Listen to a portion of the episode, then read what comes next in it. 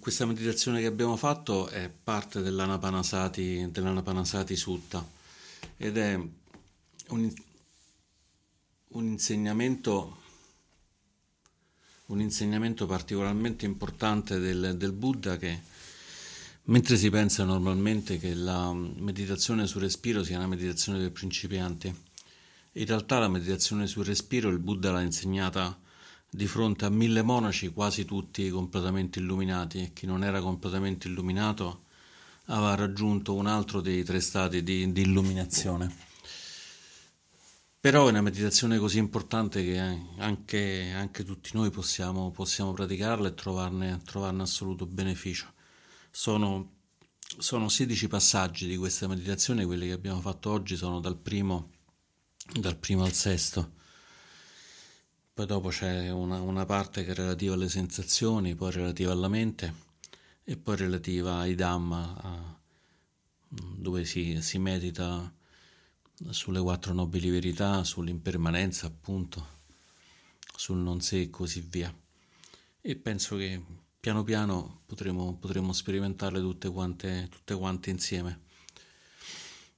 Come, come, tutte queste meditazioni sono così importanti che vi consiglio comunque di praticarle, di praticarle per diversi giorni, non soltanto una volta insieme, ma di rifarla anche successivamente o ascoltando la meditazione guidata o semplicemente portando i vari passaggi a mente mentre che, che la praticate. L'ideale è quella di praticarla senza ascoltarla, però magari all'inizio uno la sente un paio di volte per capire come funziona e poi abbandona, abbandona la registrazione. Le riflessioni di oggi che volevo fare erano un po' a partire dal tema della, della volta scorsa. La volta scorsa abbiamo parlato del, della gioia e poi mh, è, emerso anche, è emerso anche questo aspetto invece di apparente negazione del, della gioia, cioè quando c'è molto dolore, quando c'è molta difficoltà, quando c'è un'insoddisfazione profonda, ma può essere anche un dolore fisico. E abbiamo accennato al fatto che il Buddha eh, ha parlato esplicitamente di, di, de, della, forza, della forza che ci può portare nella pratica questo dolore, questa insoddisfazione. C'è un termine che lo rappresenta bene che si chiama Samvega. Samvega è un termine particolarmente, particolarmente utilizzato, no, non tanto ehm, all'interno, all'interno diciamo, del termine in sé, quanto come termine riportato nei verbi, riportato all'interno di espressioni, di espressioni del Buddha. Che cosa vuol dire Samvega? Samvega vuol dire lo shock che si prova quando, quando c'è un forte dolore o una forte insoddisfazione, o al tempo stesso può essere anche lo shock che si prova vedendo una cosa particolarmente bella, uno shock quindi che si, che si ha nel momento in cui si osserva ad esempio un'immagine del Buddha o tradizionalmente si parla di visitare i luoghi del pellegrinaggio del Buddha, dove il Buddha è nato, dove si è illuminato, a Bodh Gaya, che è il posto più importante di tutti, dove il Buddha ha dato il primo insegnamento, quello della messa in moto della ruota, il Dhammacakkappavattana Sutta, e anche chiaramente il luogo dove poi il Buddha invece ha raggiunto il Parinibbana, quindi al momento della morte sono tutti luoghi che possono scuotere molto, così come può scuotere molto anche una singola statua e così via. Ad esempio, la prima volta che sono stato al monastero Santa Cittarama sono rimasto particolarmente, particolarmente colpito, particolarmente colpito dal fatto che dovunque mi girassi c'erano statue del Buddha. Ero mm, già praticante del, dell'insegnamento del Buddha da qualche anno ma non ero mai stato in un monastero e quindi trovarmi con eh, statue del Buddha molto grandi, statuette, dove dovunque ci si girava c'erano statue. Fra l'altro al monastero c'è anche una bellissima statuetta della Dea Kannon. La Dea Kannon è la raffigurazione cinese del Bodhisattva Avalokiteshvara, che mentre il monastero di tradizione Theravada eh, Avalokiteshvara e quindi la Dea Canon, che è una delle rappresentazioni è di tradizione mahayana. E quindi c'era già questo, questo senso di completezza in cui non, c'era tutto senza, senza negare purché fosse frutto del Buddha Dharma, dell'insegnamento del Buddha. E vedendo semplicemente queste immagini, queste statue e così via, per me c'è stato un, un grande senso di liberazione, mi sono sentito veramente a casa. Se io devo dire i posti dove mi sento veramente a casa, uno di questi, uno dei più importanti, è proprio, proprio questo monastero, proprio perché lì per la prima volta mi sono sentito parte di, di una comunità, parte di una comunità molto, molto accogliente e molto, e molto saggia.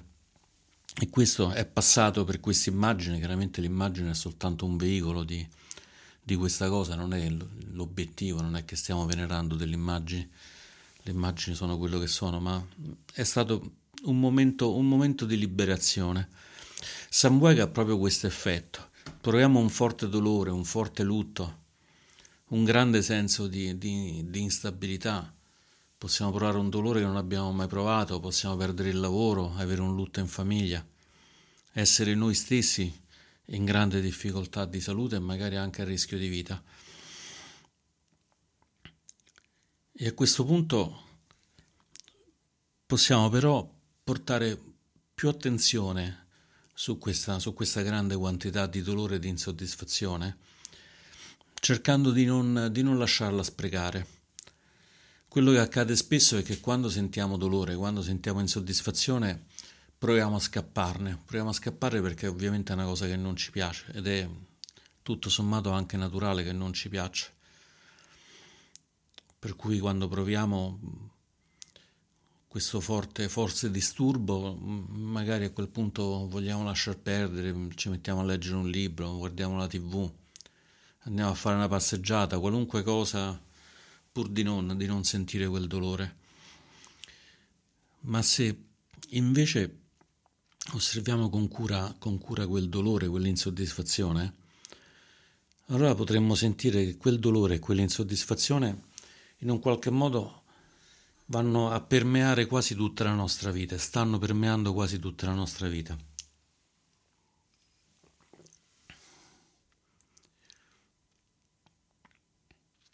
E allora quello che, quello che accade nel cuore è che non ne possiamo più, non ne possiamo più. Sentiamo che la vita così è semplicemente una sequenza di dolore, una sequenza di insoddisfazione. E quello che, che avviene, diciamo, è proprio una forma di disturbo grande, del tipo, ma veramente devo stare tutta la vita così? Veramente devo sempre avere questa insoddisfazione, questa vibrazione, questo senso che mi manca sempre qualche cosa? Veramente devo sempre provare questo dolore senza potermi mai poggiare da qualche parte. Possono essere momenti veramente, veramente destabilizzanti. Ci sono molti, molte occasioni in cui nel, negli insegnamenti del Buddha si fa riferimento a questa sensazione. Si parla ad esempio di quando una persona si trova di fronte a un leone che ruggisce mi è capitato una volta allo zoo di, di andare a vedere i leoni e mentre che stavo lì, forse perché aveva semplicemente fame, il leone ha mandato un ruggito enorme e io devo dire che stavo al di là di uno spessore di vetro forse di 10 centimetri, quindi probabilmente resisteva pure un elefante, ma è stata una cosa veramente terrificante. E questo senso, questo Samvega, il Buddha lo paragona proprio a questo ruggito del leone. Oppure lo paragona a quando si scappa di fronte a un fiume in piena. O quando, quando sentiamo la morte che ci si avvicina.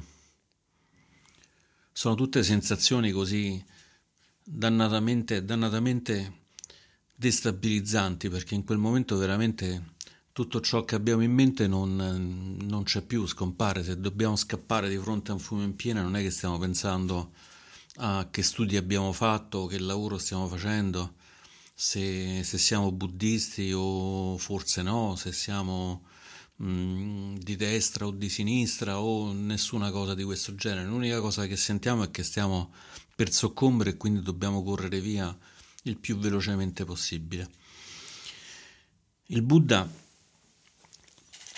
ha raccontato che lui ha provato, ha provato questa questa sensazione nel momento in cui ha visto dei pesci in uno stagno, dei pesci che stavano lì, tutti ammassati per rubare il cibo uno all'altro, magari sbattendosi uno all'altro pur di prendere il cibo, completamente condannati a voler a tutti i costi mangiare quel cibo, quel poco cibo che c'era a disposizione, senza nessuna libertà. Uno stagno completamente, completamente vuoto, ma tutti i pesci ammassati, ammassati in un punto. E il Buddha riconoscendo questa cosa, riconoscendo che tutti questi pesci erano comunque soggetti, soggetti alla morte, ha sentito proprio questo senso di, di svuotamento, di incredibile insoddisfazione.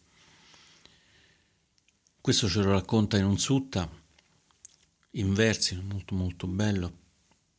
E, e poi però il Buddha ci dice pure che, che questo, questo svuotamento non è nient'altro che questa forza che ci porta che ci porta a praticare. A praticare. Um, c'è, un, c'è, un, aspetto nella cosmologia, la cosmologia del canone buddista, ci sono tanti esseri, tra cui anche i Deva, che sono questa specie di angeli, di, di semidei, anche loro mortali, anche loro impermanenti, che però, che però sono assolutamente soddisfatti. Si dice che quando un bicchiere d'acqua degli umani viene bevuto da, da, uno dei Deva, quello lì diventa una specie di nettare, di nettare bellissimo. Quando del semplice pane viene mangiato dai Deva, quello lì è il cibo più buono dell'universo. Qualunque cosa fanno è piena di luce, di gioia, di felicità.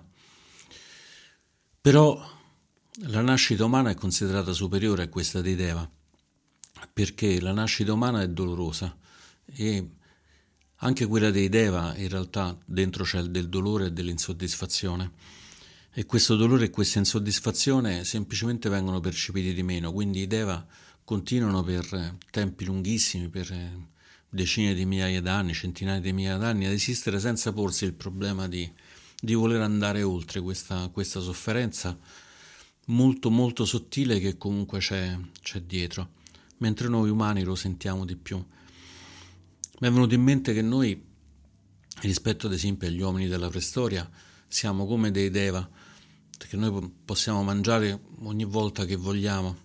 Fortunatamente siamo nati in una nazione che ci permette di, di stare bene, protetti, senza guerre, in, salute, se stiamo male abbiamo chi ci, ci accudisce, ci sono medici, ospedali che ci, che ci curano abbiamo un tetto su, sulla nostra testa, non, non abbiamo paura delle, delle, tempeste, delle piogge, del sole eccessivo.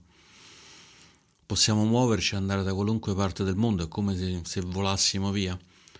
Per un uomo della preistoria probabilmente noi siamo esattamente quello che questi deva sembrano a noi, cioè degli esseri soprannaturali che hanno tutto, tutto quello che vogliono. Eppure io credo che gli uomini della preistoria provavano sofferenza e insoddisfazione probabilmente esattamente come la proviamo noi, questa sofferenza e questa insoddisfazione, soltanto che per loro era più,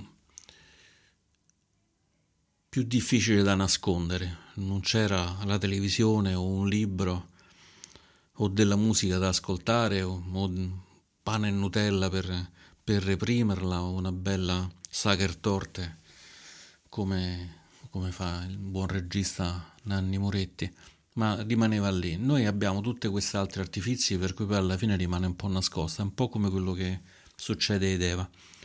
Soltanto che poi ci sono dei momenti in cui, in cui si, si perde questa, questa, questa schermatura, si perde questa possibilità di nascondere, allora siamo forzati a guardare le cose in faccia.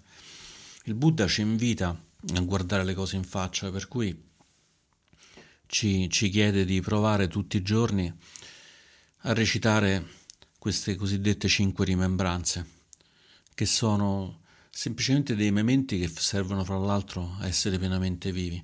E la prima è c'è la vecchiaia, anch'io invecchierò, non sono al di là della vecchiaia. Il secondo è c'è la malattia, anch'io mi ammalerò, non sono al di là della malattia. Terzo è c'è la morte, anch'io morirò, non sono al di là della morte. E il quarto è sarò separato da tutte le cose, tutte le cose che mi sono care, tutte le persone che mi sono care. Non sono al di là di questa separazione. Il quinto ci ricorda che quello che sta succedendo è semplicemente un pezzo di un processo, per cui ci ricorda che siamo figli, eredi, frutti, siamo nati dal karma. Siamo figli, eredi e frutti del karma, siamo nati dal karma. Tutto ciò che facciamo il nostro karma e tutto ciò che è il karma ci spingerà a fare delle altre cose. E questa è la parte di Sambuega, la parte di Sambuega in cui il Buddha dice attenzione, c'è la sofferenza, guardala in faccia. Nelle quattro nobili verità questa è la prima. È la prima che sembra la più facile quando il Buddha dice c'è dolore e questo dolore è attaccamento. Ma è come se questa Samvega fosse la verità, nobile verità numero zero, che è quella che dice c'è qualcosa che non va nella mia vita, voglio, voglio fare qualcosa per star meglio, cos'è che mi crea questa sofferenza? E allora da lì cominciano le quattro nobili verità. Però se non sentiamo prima questa urgenza, Samvega viene tradotto anche come urgenza spirituale, se non c'è questa urgenza spirituale di voler cambiare, di voler star meglio, è difficile che si possa entrare nel percorso del Buddha, nel sentiero del Buddha o in qualsiasi altro sentiero spirituale. E quindi questa sofferenza, questa consapevolezza della sofferenza è particolarmente, è particolarmente buona. Ma il Buddha fortunatamente ci ha insegnato la via di mezzo. Via di mezzo vuol dire che non, non ci dobbiamo crogiolare nel dolore in qualche modo è come se il dolore ci stesse dando un calcio nel sedere mentre stiamo semplicemente lì un po' seduti, un po' mezzi addormentati e così via.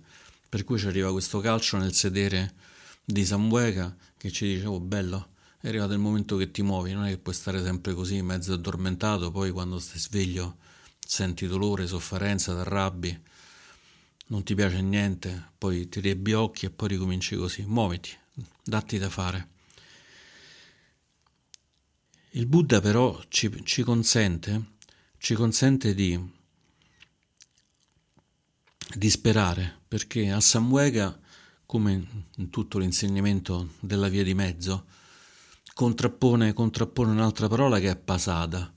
Pasada è la calma, la serenità, sapere che c'è calma e serenità. E quindi l'insegnamento del Buddha è, ok, c'è questo dolore, questa sofferenza, ma sappiamo pure che c'è qualcosa che possiamo fare che ci porterà a star bene. Non è che questa sofferenza ci dovrà devastare per tutta la vita. Semplicemente adesso c'è, ma lavorando possiamo stare molto, ma molto meglio.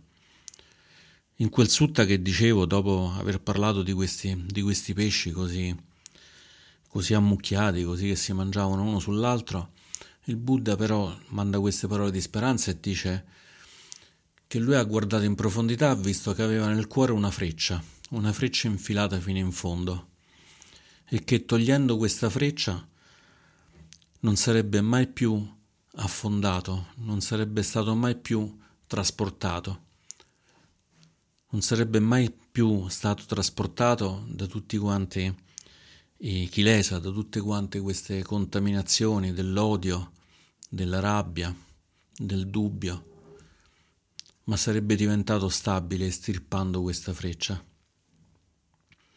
E non sarebbe mai più affondato, non sarebbe mai più affondato negli stati mentali assolutamente non salutari.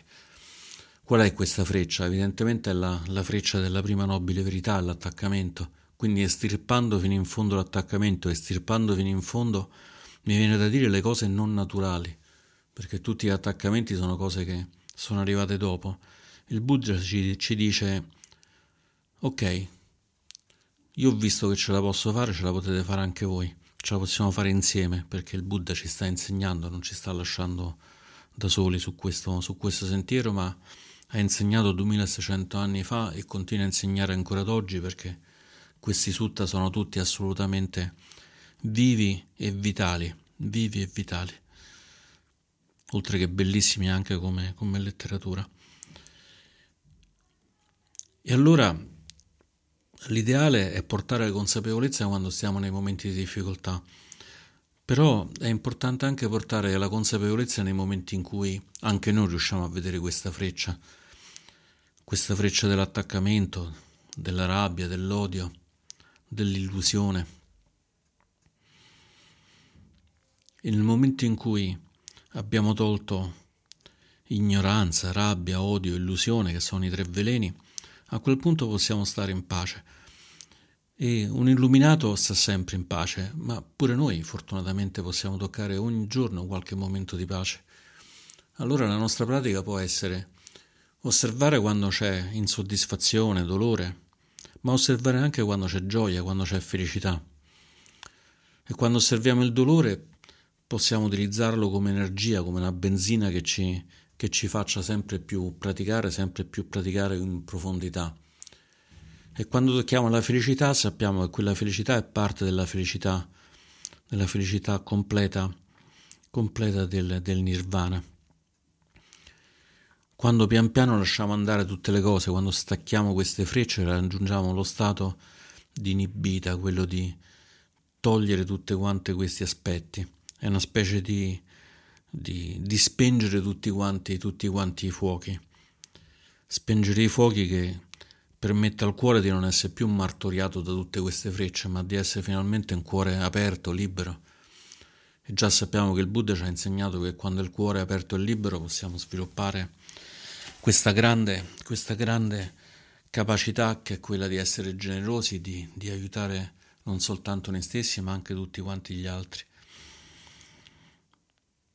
Per cui io penso che partendo proprio da queste due immagini del Buddha, da questi pesci che combattono uno con l'altro, attaccati semplicemente a una mollichetta di pane, e invece questa persona, questa grande essere che era il Buddha, ma anche noi possiamo diventare grandi esseri, che vedono che c'è una freccia infilata nel cuore e vogliamo invece lasciare il cuore libero e completamente in pace.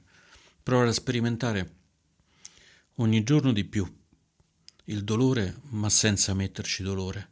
Quindi osservare che c'è il dolore dicendo ah, c'è ancora dolore. Ok. Mi si è sviluppato dolore, lo riconosco, ma non mi farò abbattere da questo dolore. Non mi farò abbattere però non mi voglio nemmeno far sommergere, per cui basta, basta. Basta con queste rinascite, non voglio rinascere un'altra volta in cui la prossima vita magari aspiro a essere il re di tutto il mondo.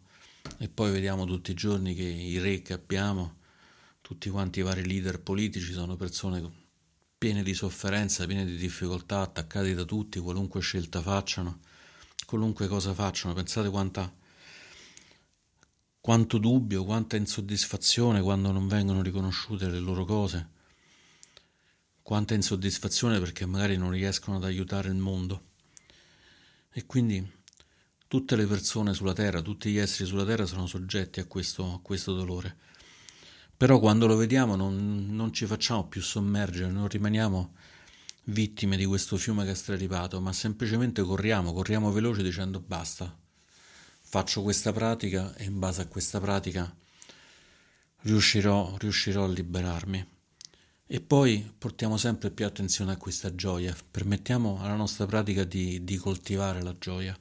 La gioia non è una cosa negativa, è una cosa assolutamente positiva perché è là che stiamo puntando, una gioia assolutamente stabile, assolutamente stabile. Allora, coltivando queste piccole scintille, questi piccoli fiori, coltivando quando riusciamo a stirpare una freccetta, una piccola freccia, una scheggia, o magari quando invece stirpiamo una grande, una grande freccia, allora pian piano con questo percorso progressivo riusciremo anche noi a diventare grandi esseri a beneficio nostro e di tutti gli esseri visibili ed invisibili.